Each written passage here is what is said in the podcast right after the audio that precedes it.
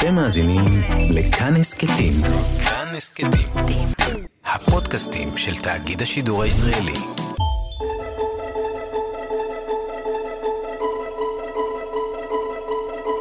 בני האדם חלמו לעוף משחר ההיסטוריה. רגע, כמה פעמים שמעתם את המשפט הזה כפתיח לתוכניות דוקו שעוסקות בתעופה, בהמצאת התעופה, במסעות לחלל וכולי? אז קודם כל הבהרה, זאת לא תוכנית שכזאת. הפרק הזה לא יעסוק בהמצאת התעופה, לפחות לא כמו שאנחנו מכירים אותה. אז בואו נתחיל שוב.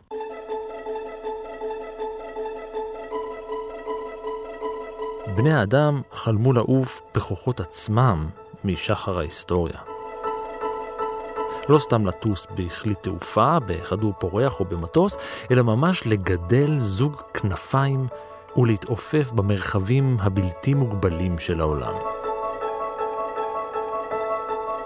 זה חלום שככל הנראה לא יושג בעתיד הנראה לעין, ולכן הרעיון של לזנק מהקרקע לאוויר ולהתעופף נשאר בגדר חלום, פנטזיה אפילו.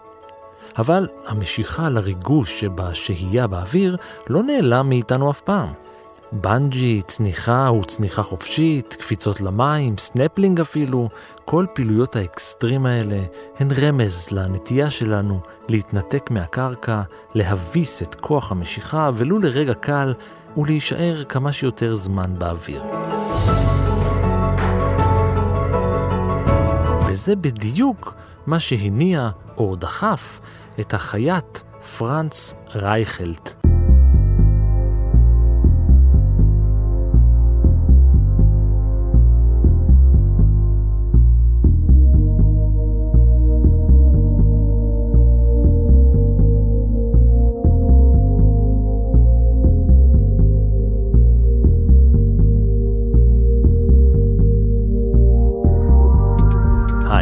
אני רן מנהר ואתם על מנהר הזמן. מדי פרק אנחנו מספרים לכם על מקרה שקרה בעבר, מזווית שכנראה עוד לא הכרתם. הפעם אנחנו עפים על זה. סיפורו של האיש שפרס כנפיים וזינק אל האוויר ממגדל אייפל.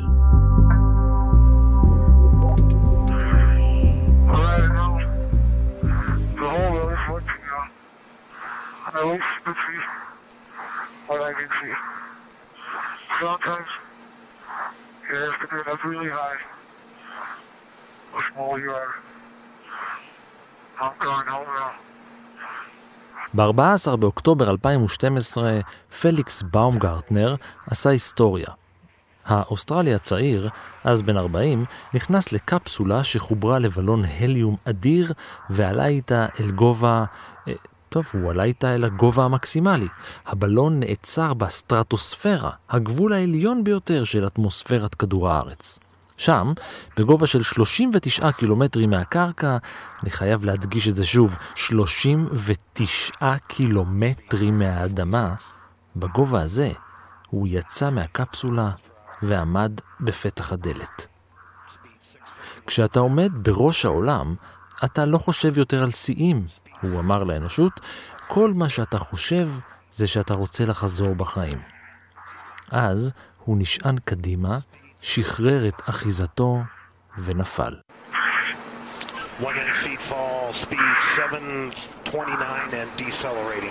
המהירות שלו הלכה וגברה, הוא הסתחרר ואיבד את ההכרה והמשיך לצלול אל עבר הקרקע במהירות שיא, יותר מ-1,300 קילומטרים בשעה. זה מח ורבע. הוא הפך לאדם הראשון ששבר את מהירות הקול ללא כלי ממונע. כמעט עשרה מיליון בני אדם צפו באירוע כולו בשידור חי ברשת, גם אני. Well, that's very, very reassuring what we've seen there. That high speed drop, and now you can see from the little dot, there's the applause. אפשר היה לשמוע את דפיקות ליבו, את הנשימות שלו, את הרוח במערכת התקשורת. ראינו את העולם מסתחרר מולנו וחיכינו בציפייה דרוכה להתעוררות שלו מהעילפון.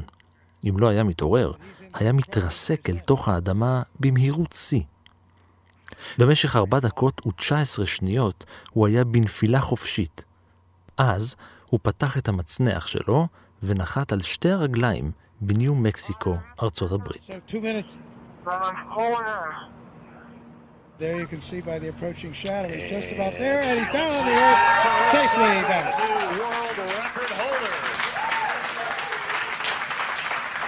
כל עולם הצניחה החופשית, או בכלל, כל מי שמתעסק במטוס, בצניחה, נשימתו נעצרה. זהו אבי הרטמן, צנחן, טייס וחובב היסטוריה. זה מדובר על, על שבירה של כמה שיאים, כן? שיא הגובה, שיא המהירות, על מבצע מורכב מעין דוגמתו, ועל צמד הוא לא היה לבד, כי מי שאימן אותו זה מי שקבע את שיא העולם הקודם, כן? וכולם באמת עקבו אחרי זה עם מה שנקרא נשימה נעתקה ובאיזשהו נקודת זמן לאורך הצניחה הוא התחיל להסתחרר. ובסחרור שלו אנשים לא הבינו בדיוק מה הוא צריך לעשות כן? ואז הסבירו הוא עשה ככה וככה עם הידיים שזה שאישה אותי אבל מה שהוא ניסה להגיע הוא ניסה להגיע למצב שנקרא ארץ' ארץ' זה כשאתה חייב להיפתח עם הידיים ועם הרגליים וזה מאט את המהירות כן? ברגע שאתה מאט את המהירות, זאת הנקודה שאתה יכול לפתוח את המצנח, לא לפני כן. אתה יכול לפתוח אותה לפני כן, אבל אז תחטוף חבטה מאוד מאוד קשה.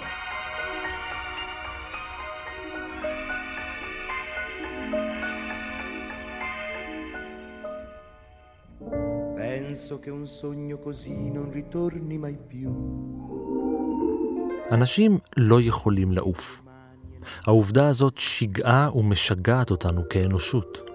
Poi d'improvviso venivo dal vento rapito. הנה מתוך החיים, היקום וכל השאר, מת דגלס אדמס. הכישרון לעוף טמון בלמידה כיצד לזרוק את עצמכם אל הקרקע ולפספס. בחרו ביום נחמד ונסו זאת. כל מה שזה דורש זה פשוט את היכולת לזרוק את עצמכם קדימה, את כל כובד משקלכם, ואת הנכונות להתעלם מכמה שזה יכאב. כלומר, זה יכאב אם לא תפספסו את הקרקע. רוב האנשים נוטים שלא לפספס את הקרקע, ואם הם באמת מנסים כמו שצריך, הסבירות שהם לא יצליחו לפספס אותה די נמוכה.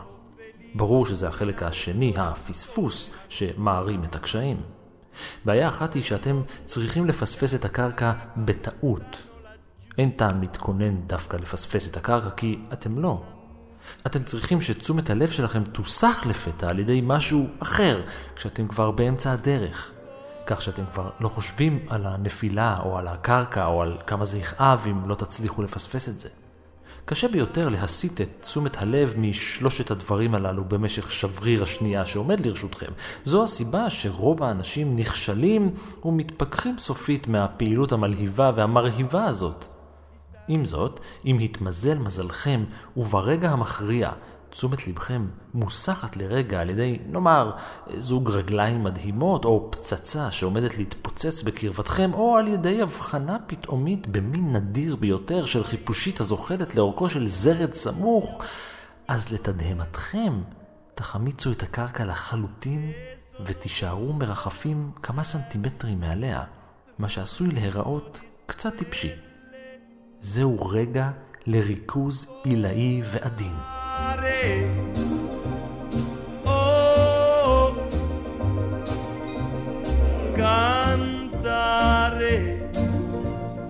Oh, oh, רחפו וצופו, רחפו וצופו. התעלמו מכל שיקולי המשקל שלכם ופשוט תנו לעצמכם להגביה עוד. אל תקשיבו למה שמישהו יגיד לכם בשלב הזה, כי הוא לא צפוי לומר משהו מועיל. סביר להניח שהוא יגיד משהו בסגנון אלוהים אדירים, לא יכול להיות שאתה עף. חשוב מאוד לא להאמין לו, אחרת הוא עלול להיות צודק לפתע. נסקו גבוה יותר ויותר. נסו כמה גיחות, בהתחלה בעדינות, ואז רחפו מעל צמרות העצים בנשימה רגילה. אל תנפנפו לשלום. לאף אחד.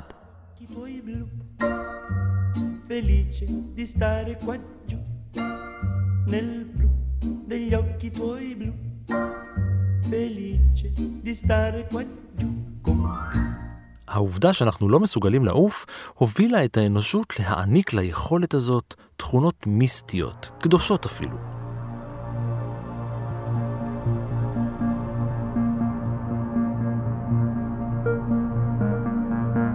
החל מסוף המאה הרביעית לספירה, החלו להופיע לפתע דמויות שמימיות בעלות כנפיים.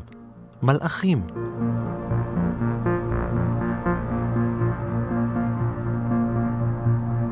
המודל למלאכים המחונפים הייתה האלה ניקה, אלה יפהפייה וזכה, בעלת כנפיים אדירות. היא סימלה את הניצחון, והייתה זו שהעניקה זרי דפנה למנצחים ולכובשים.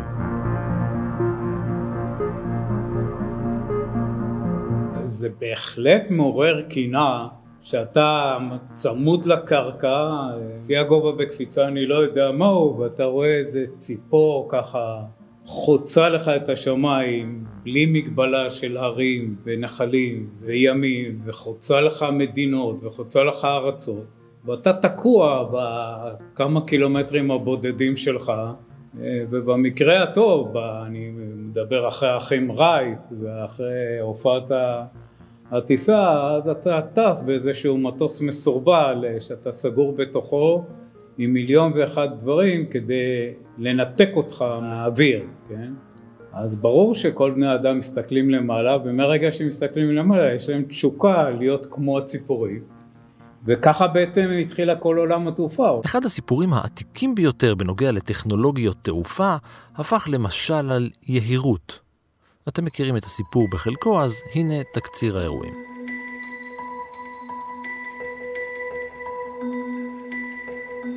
אי שם בכרתים חי המלך מינוס. מתחת לארמון שלו חי המפלצת, המינוטאור, חצי אדם וחצי שור. הוא חי במרכזו של מבוך מתוחכם, ובכל שנה היה שולח מלך אתונה שבעה צעירים ושבע צעירות אל כרתים, על מנת שיועלו כקורבן לאמינוטאור. הם היו מסתובבים במבוך ומנסים למצוא את דרכם החוצה, רק כדי להיהרג על ידי המפלצת. על מנת שהדרך הנכונה החוצה לא תיוודע, מתכנן המבוך הושם במעצר. הוא היה אומן ואיש מלאכה, קראו לו דדלוס, ויחד עם אחד מבניו, איקרוס, השניים הוחזקו במגדל על האי כרתים.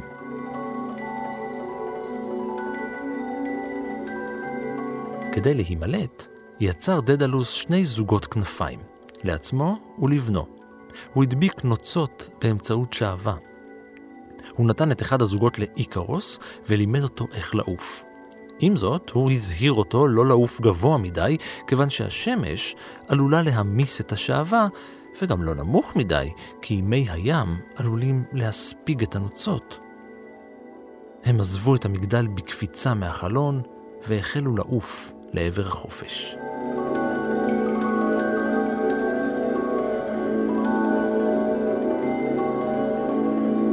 לרוע המזל, איקרוס שכח את עצת אביו, והתחיל להתעופף גבוה יותר ויותר, מה שגרם לשעווה שבכנפיו להתמוסס. הוא נפל לים וטבע. דדלוס עף עד לסיציליה, שם התקבל בברכה בחצר המלך, בנה מקדש על שם אפולו, והציע את כנפיו לאל. עולם התעופה התחיל בחיקוי של ציפורים, לא בכנף קבועה, אלא במין כנפיים כאלה שהדביקו לעצמם אה, האנשים, ובעזרת הכנפיים האלה הם ניסו לטוס. מה שהניע את התעופה זה הקנאה שיש לנו עד היום בציפורים, ואת הקנאה הזאת אתה יכול לראות גם אצל צנחנים וגם אצל טייסים, שהם מסתכלים על הציפורים שנוחתות אה, בחולה, בייחוד על העגורים, אתה רואה ציפור ממש גדולה והיא נוחתת בעדינות בלתי רגילה וכל טייס ותיק אה, מת מקנאה כי הוא יודע שבשבילו לעשות את הפעולה הזאת עם מצנח או עם מטוס זה דורש הרבה מאוד ריכוז, הרבה מאוד לא טבעי מה שנקרא. זה לוקח שנים עד שאתה מגיע לרמה הזאת ואתה רואה ציפור עם מוח של ציפור עושה את זה בקלילות. שאם אתה שואל היום מי המציא את המטוס אתה עשוי לקבל אה, מספר תשובות, כולם יהיו נכונות, ולפי התשובה אתה תוכל לזהות באמת את מוצאו של מי שנותן את התשובה, כן?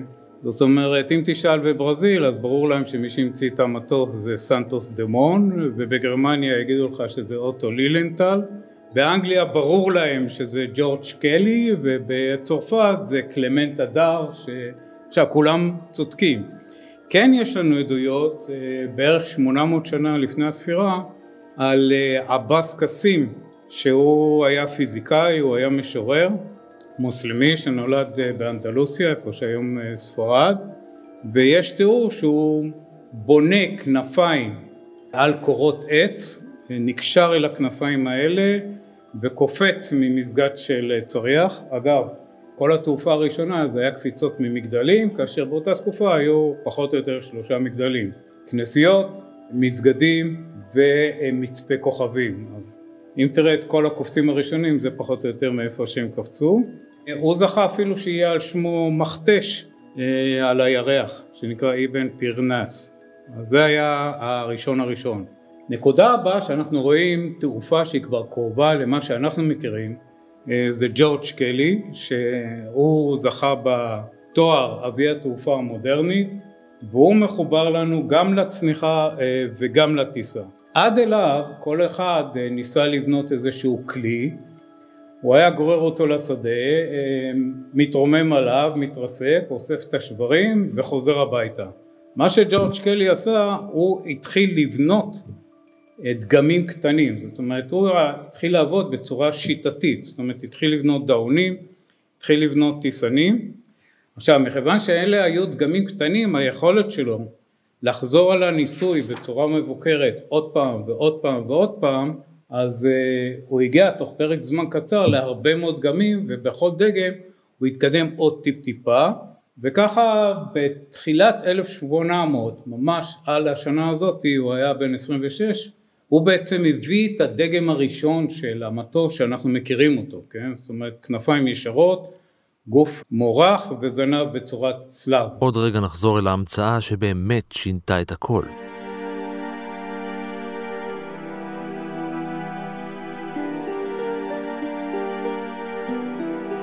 גם לאחר שהומצא המטוס, אז עוד קראו לו אווירון, בני האדם המשיכו לחפש דרך לעוף בכוחות עצמם. באפריל של 1931, למשל, יצאה לה הגברת הלן אלברטי לסיור בגבעות שמחוץ לבוסטון.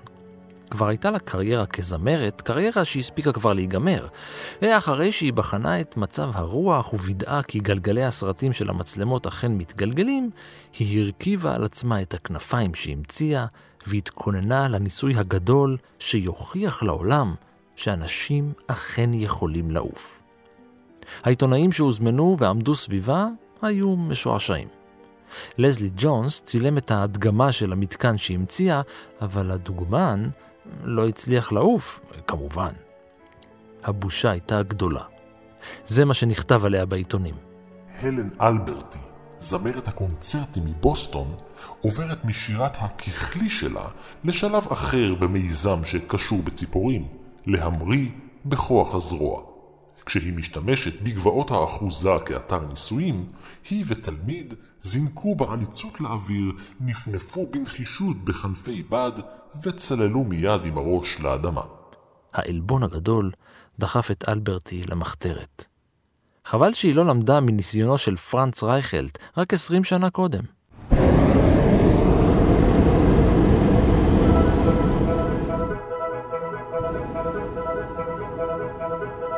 ב-22 באוקטובר 1797 נכנס אנדרה ז'אק גרנרין לסל שנקשר לבלון מימן בפריז.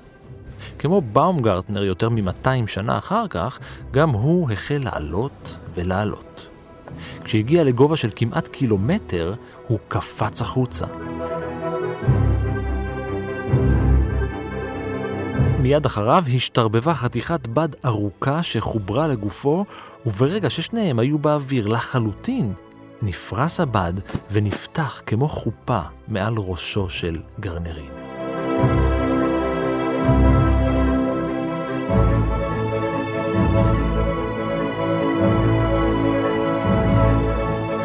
זו הייתה הפעם הראשונה בהיסטוריה בה נפתח איפשהו בעולם מצנח מעל אדם שנופל מגובה. גרנרין נחשב כיום לממציא המצנח, אלא שלא הוא ולא הניסוי המוצלח שביצע היו הראשונים. הוא בעצם לקח בד, כן, כמו חרוט, והחלק התחתון של הבד היה ריבוע מעץ. זאת אומרת, היה בד שמחובר לריבוע מעץ, הוא היה פתוח כל הזמן, שלריבוע מעץ הזה יצאו ממנו חוטים, ובתחתית החוטים הייתה סלסלה והוא ישב בסלסלה. עכשיו, הוא התרומם עם הכדור פורח, ובאיזשהו שלב הוא ניתק את עצמו מהכדור הפורח, לא נפתח כלום, זאת אומרת, החרוט הזה היה סגור מעל הריבוע העץ הזה, ואיתו הוא נחת לאט לאט. עכשיו, לחרוט הזה היה חיסרון אחד, לא היה חור למעלה. כיוון שלא היה חור, האוויר לא היה יכול לצאת, ולכן כל הדרך שלו למטה הייתה טלטולים אדירים.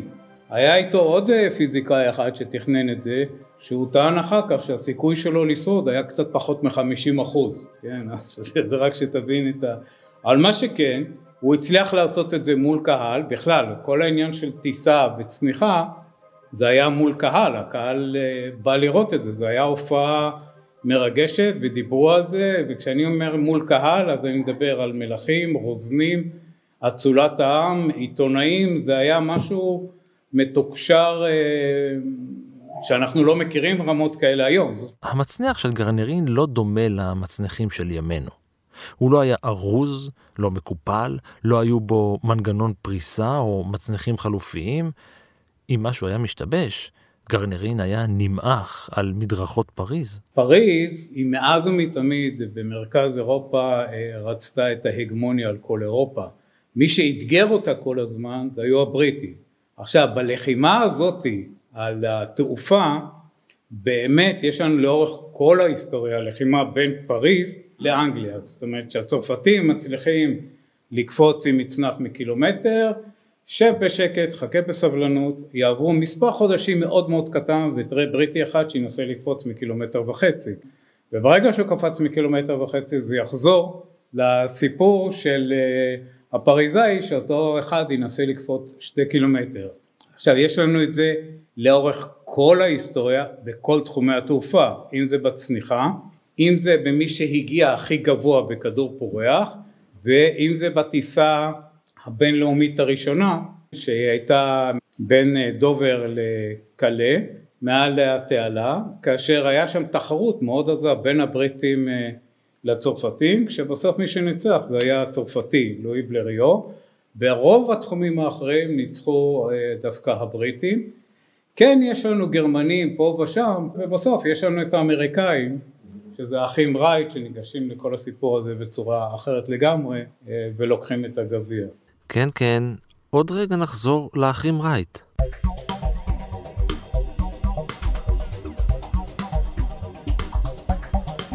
להמצאה הזאת של גרנרין קדמו מאות שנים של המצאות, פיתוחים, שכלולים וניסויים מוצלחים.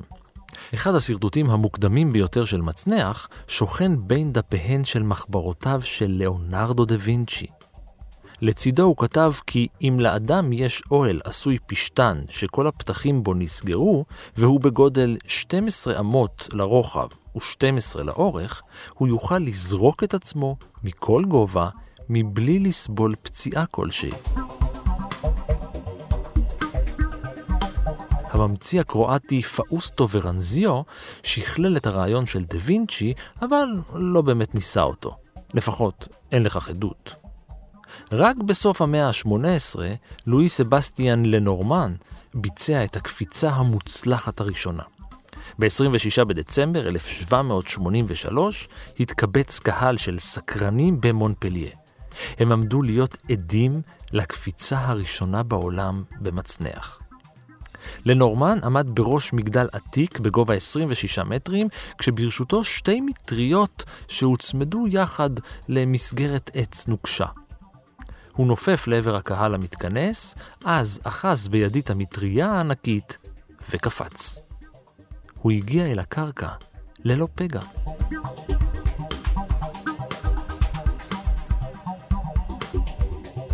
כל העניין של הצניחה אה, בשלבים הראשונים לא היה קשור בכלל לתעופה, לא היה קשור לטיסה, המטוס לא היה קיים, לא בדמיון ובטח לא במציאות. אז אם אנחנו מסתכלים על כל עולם הצניחה, הצניחה הראשונה בכלל מיוחסת לאיזה קיסר סיני בשם שון, שאחיו רצה לרצוח אותו, וכשהוא היה באסם אז הוא העביר את האסם, ושון הזה עלה למגדל, ועם כובע קש סיני ענק, ובעזרת החולצה הוא צנח למטה, זאת אומרת הצניחה הראשונה הייתה בריחה ממגדל.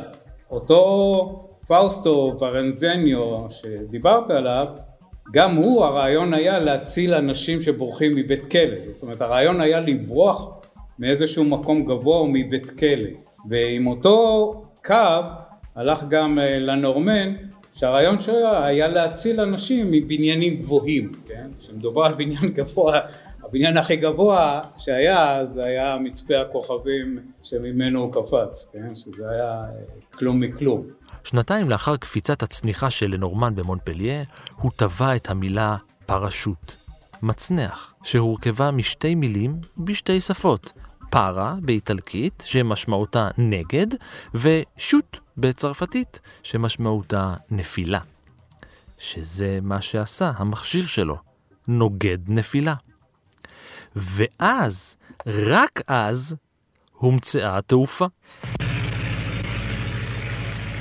האחים רייט הם היו שני אחים שהיה להם בית מלאכה לאופניים. עכשיו, כשאתה מסתכל על אופניים, אתה לא מסתכל על יחידה אחת שאמורה לנסוע.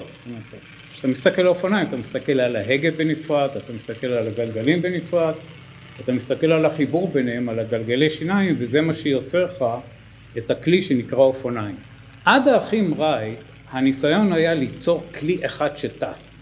זאת אומרת, אוטו לילנטל וכל הקודמים, הם ניסו ליצור גוש אחד שטס. האחים רייט, כשהם הגיעו מעולם האופניים, הם הלכו ופירקו את כל הנושא הזה של המטוס למספר אה, חלקים. הם אמרו, צריכה להיות מערכת ניהוג, צריכה להיות מערכת שתרים אותנו מהקרקע, זאת אומרת הם ניגשו לכל דבר בנפרד, ובאמת, כשאתה מסתכל על המטוס הראשון שהם הרכיבו שם, אם היית מסתכל בתוך תוכו, בתוך ליבו, היית מבין שאנשי אופניים יצרו אותו, זאת אומרת היה לו פדלים, היה לו ידיות, ועם אותם פדלים וידיות הם יכלו ליצור שני דברים במקביל, יכלו ליצור עילוי כתוצאה מריצה אה, מסוימת, ויכלו ליצור שליטה על הזנב, מה שלא היה לאף אחד, שאיתה יכלו ליצור פנייה ימינה או פנייה שמאלה ויותר מאוחר גם הגיע העניין של הסבסוב, כן, של אותם עדפים שיש אותם בקצות הכנפיים שמאפשרות את הדבר הזה. זאת הייתה ההצלחה החזקה של האחים רייט וזה היה בעצם מה שנתן להם את האפשרות להיות הראשונים שבנו כלי שטס בשליטה. זאת אומרת, לפניהם כל מי שהזכרתי הוא באמת בנה כלים והם גם טסו אבל הם היו כמעט ללא שליטה, זאת אומרת הכלי המריא, טס לכמה מטרים בודדים, אה, לגובה בוא נאמר מאות מטרים, אה, אם אנחנו מדברים על אה, קלמונט הדר הצרפתי אז הוא המריא עד 300 מטר, לפניו המריאו בערך ל-10 מטר או 50 מטר, והאחים רייט הצליחו לעשות כלי שגם מתרומם וגם מסתובב, ב-1908 כבר חרשו האחים רייט את אמריקה ואירופה כשהם מדגימים את המכונה המעופפת שלהם. הכל היה נהדר עד ספטמבר של אותה השנה.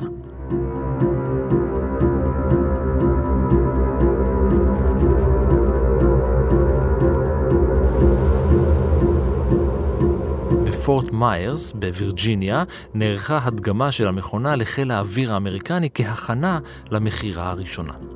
שתי הטיסות הראשונות היו חלקות, השלישית הסתיימה בקטסטרופה.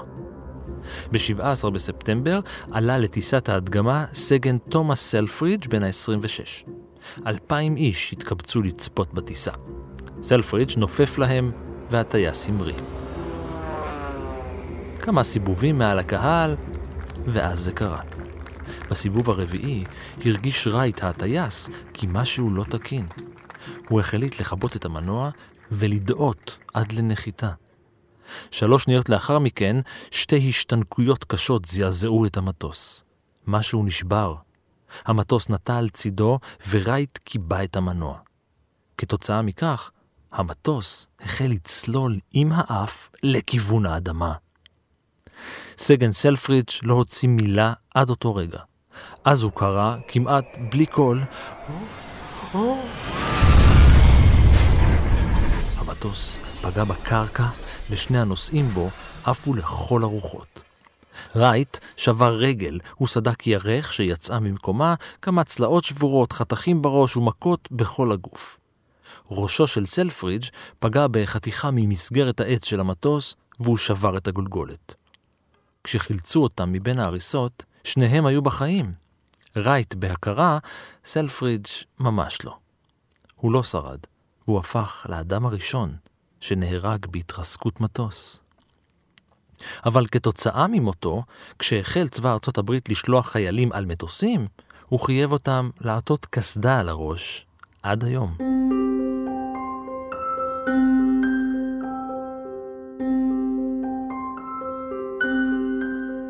עם תחילת עידן התעופה, החל גם עידן התאונות האוויריות. כאמור, הטרגדיות שנולדו עקב ההרפתקנות האווירית הלכו והולידו גם את הצורך באמצעי בטיחות חדשים. אחרי הקסדה, ההמצאה השנייה הייתה בעצם עיבוד והתאמה לעידן המטוסים של ההמצאה הקודמת, המצנח. המצנח המתקפל הראשון תוכנן על ידי צ'ארלס ברודוויק, ואפשר היה לשאת אותו על הגב כמו תיק, ולפרוס אותו באמצעות נצרה המחוברת למטוס. הוא אפילו הדגים את זה כשהשליך בובה עם המצנח שלו ממגדל אייפל, שוב מגדל אייפל. גם פרנץ רייכלט עשה את זה, וזה מה שקרה.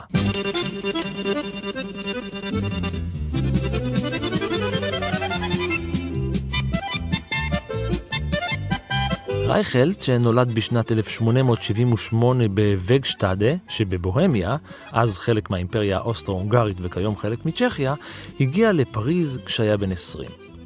הוא לא היה נשוי, וכיוון שהיה בגפו, שכר דירה במרכז העיר, שם הוא גם גר וגם הפעיל עסק די מצליח. הוא היה חייט, והעסק החדש סיפק שירותי תפירת שמלות למבקרים אוסטרים בעיר האורות.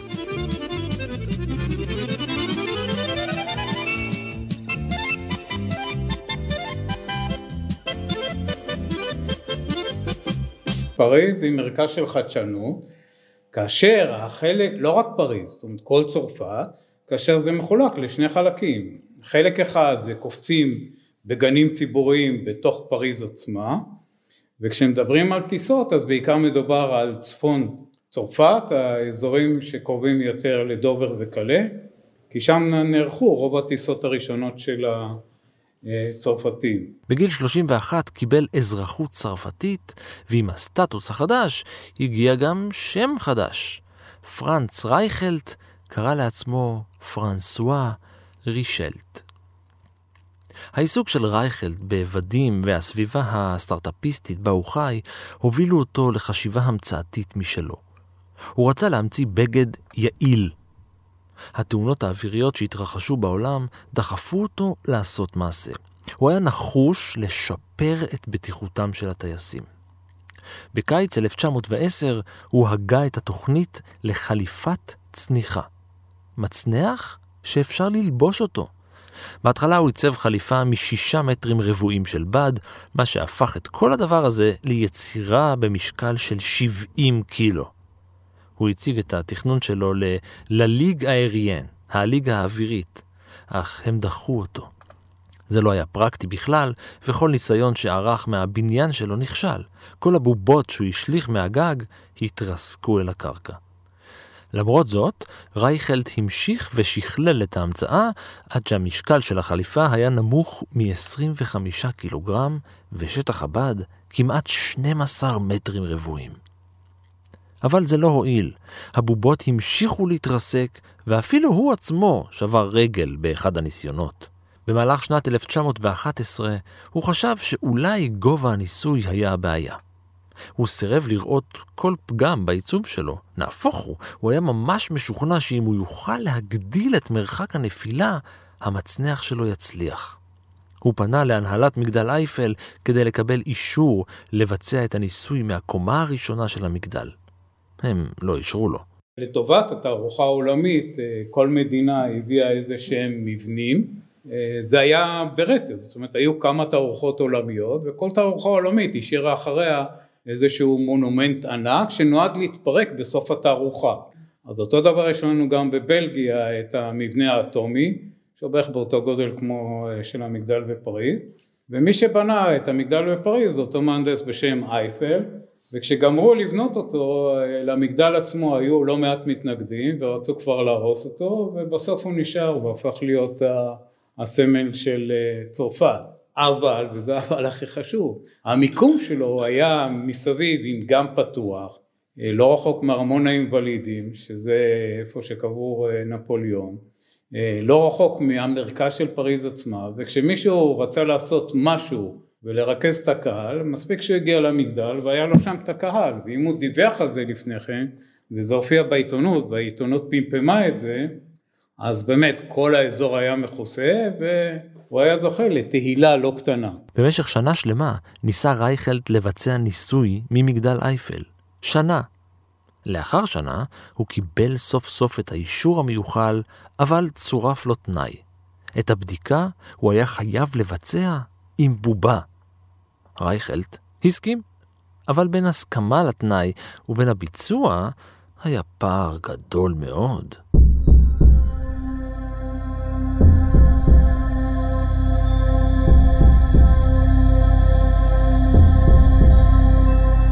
בבוקר יום ראשון, 4 בפברואר 1912, הגיע רייכלט למגדל אייפל כשהוא לבוש בחליפת הצניחה. הוא דגמן אותה מול עשרות העיתונאים שהגיעו למקום. הם תיארו אותה כקצת יותר עבה מבגד רגיל. הוא הסביר כי היא לא מגבילה את התנועה של הלובש אותה, היא שוקלת רק תשעה קילוגרם ושטח הפנים הוא 30 מטרים רבועים.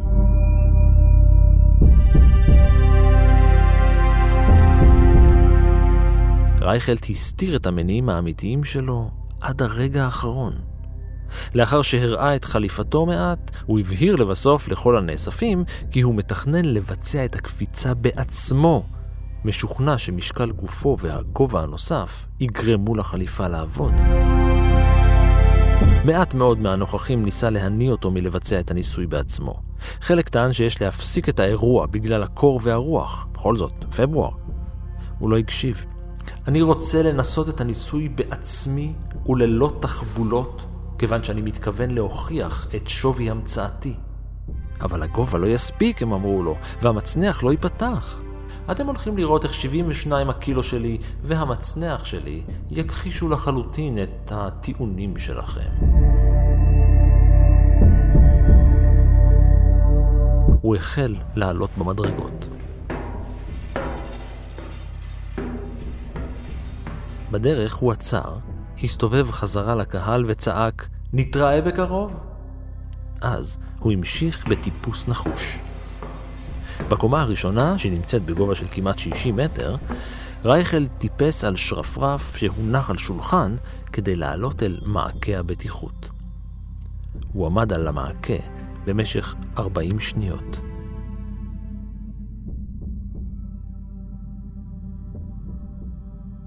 ואז הוא קפץ. אבל החליפה שלו לא הצליחה להתפרס כמו שצריך. נראה שהיא נעטפה סביבו, הסתבכה, ורייכלט נפל כמו אבן. תוך פחות משלוש שניות הוא התרסק על האדמה ויצר שקע בעומק של כ-20 סנטימטרים. הוא מת במקום.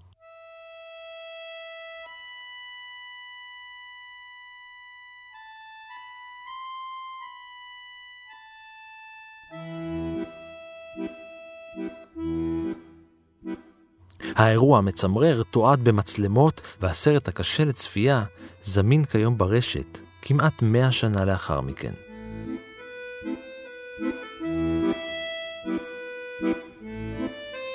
למחרת עסקו עיתוני פריז באדישות וביוהרה של רייכלט בניסוי הטרגי, וצילומים רבים התפרסמו על גבי העיתונים. העיתונות הייתה בדעה אחת, רייכלט היה פזיז.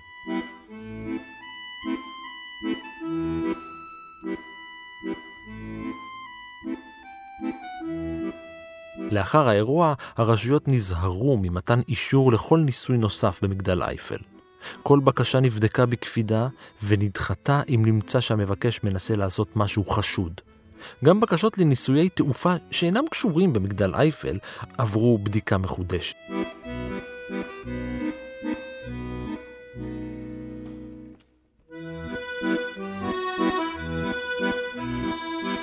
אם מסתכלים היום על, אה, על כל התחום הזה שנקרא מצניחים, אנחנו יכולים לחלק אותם בגדול לשני חלקים לא זהים, מצניחים עגולים שהם נמצאים אה, בשירות של צבאות, שהתפקיד שלהם היא להביא את החייל מהמטוס אל הקרקע בצורה בטוחה, איטית, אה, מבלי שישבור את העצמות שלו.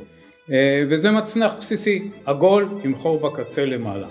התחום השני של המצנחים אלה מצנחים מרובעים או אליפטיים שבתוכם יש הרבה מאוד חלוקות. אז בואו נתחיל מהראשונים. המצנח הראשון שאנחנו מכירים אותו זה המצנחים של הצניחה החופשית שעם אותו מצנח צנח האוסטרי את הצניחה הארוכה ביותר, מדובר על מצנח שכשהוא נפתח הוא בעצם כנף אבל עם זווית שאמורה להוריד אותך כלפי מטה, כן?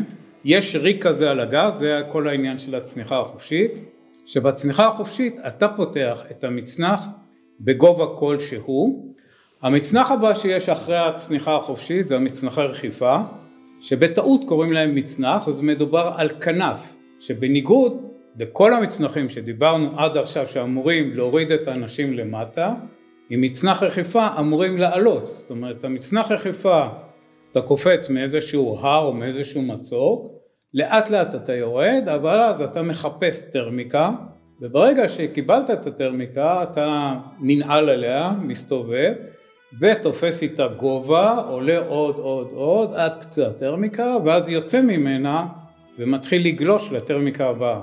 זאת אומרת מדובר על כנף רכה, כנף בדיוק כמו של כל מטוס, שהמטרה שלה היא לגרום לך לעילוי, לא להוריד אותך לקרקע.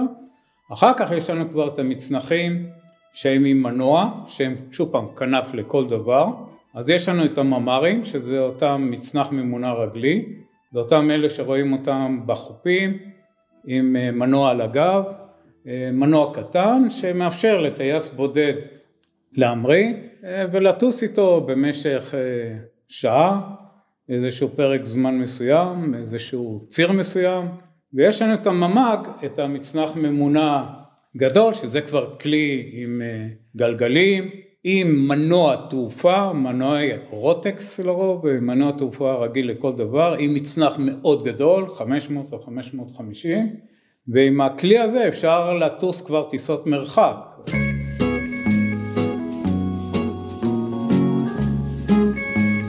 בשנת 2005 קפץ ממגדל אייפל גבר נורווגי במטרה לקדם מכירות של חברת ביגוד.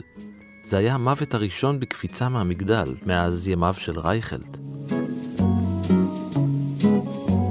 ראית אותו במטוס הממריא, תחתיו נפרסים פרדסים ופרים. ועד כאן מנהר הזמן להפעם.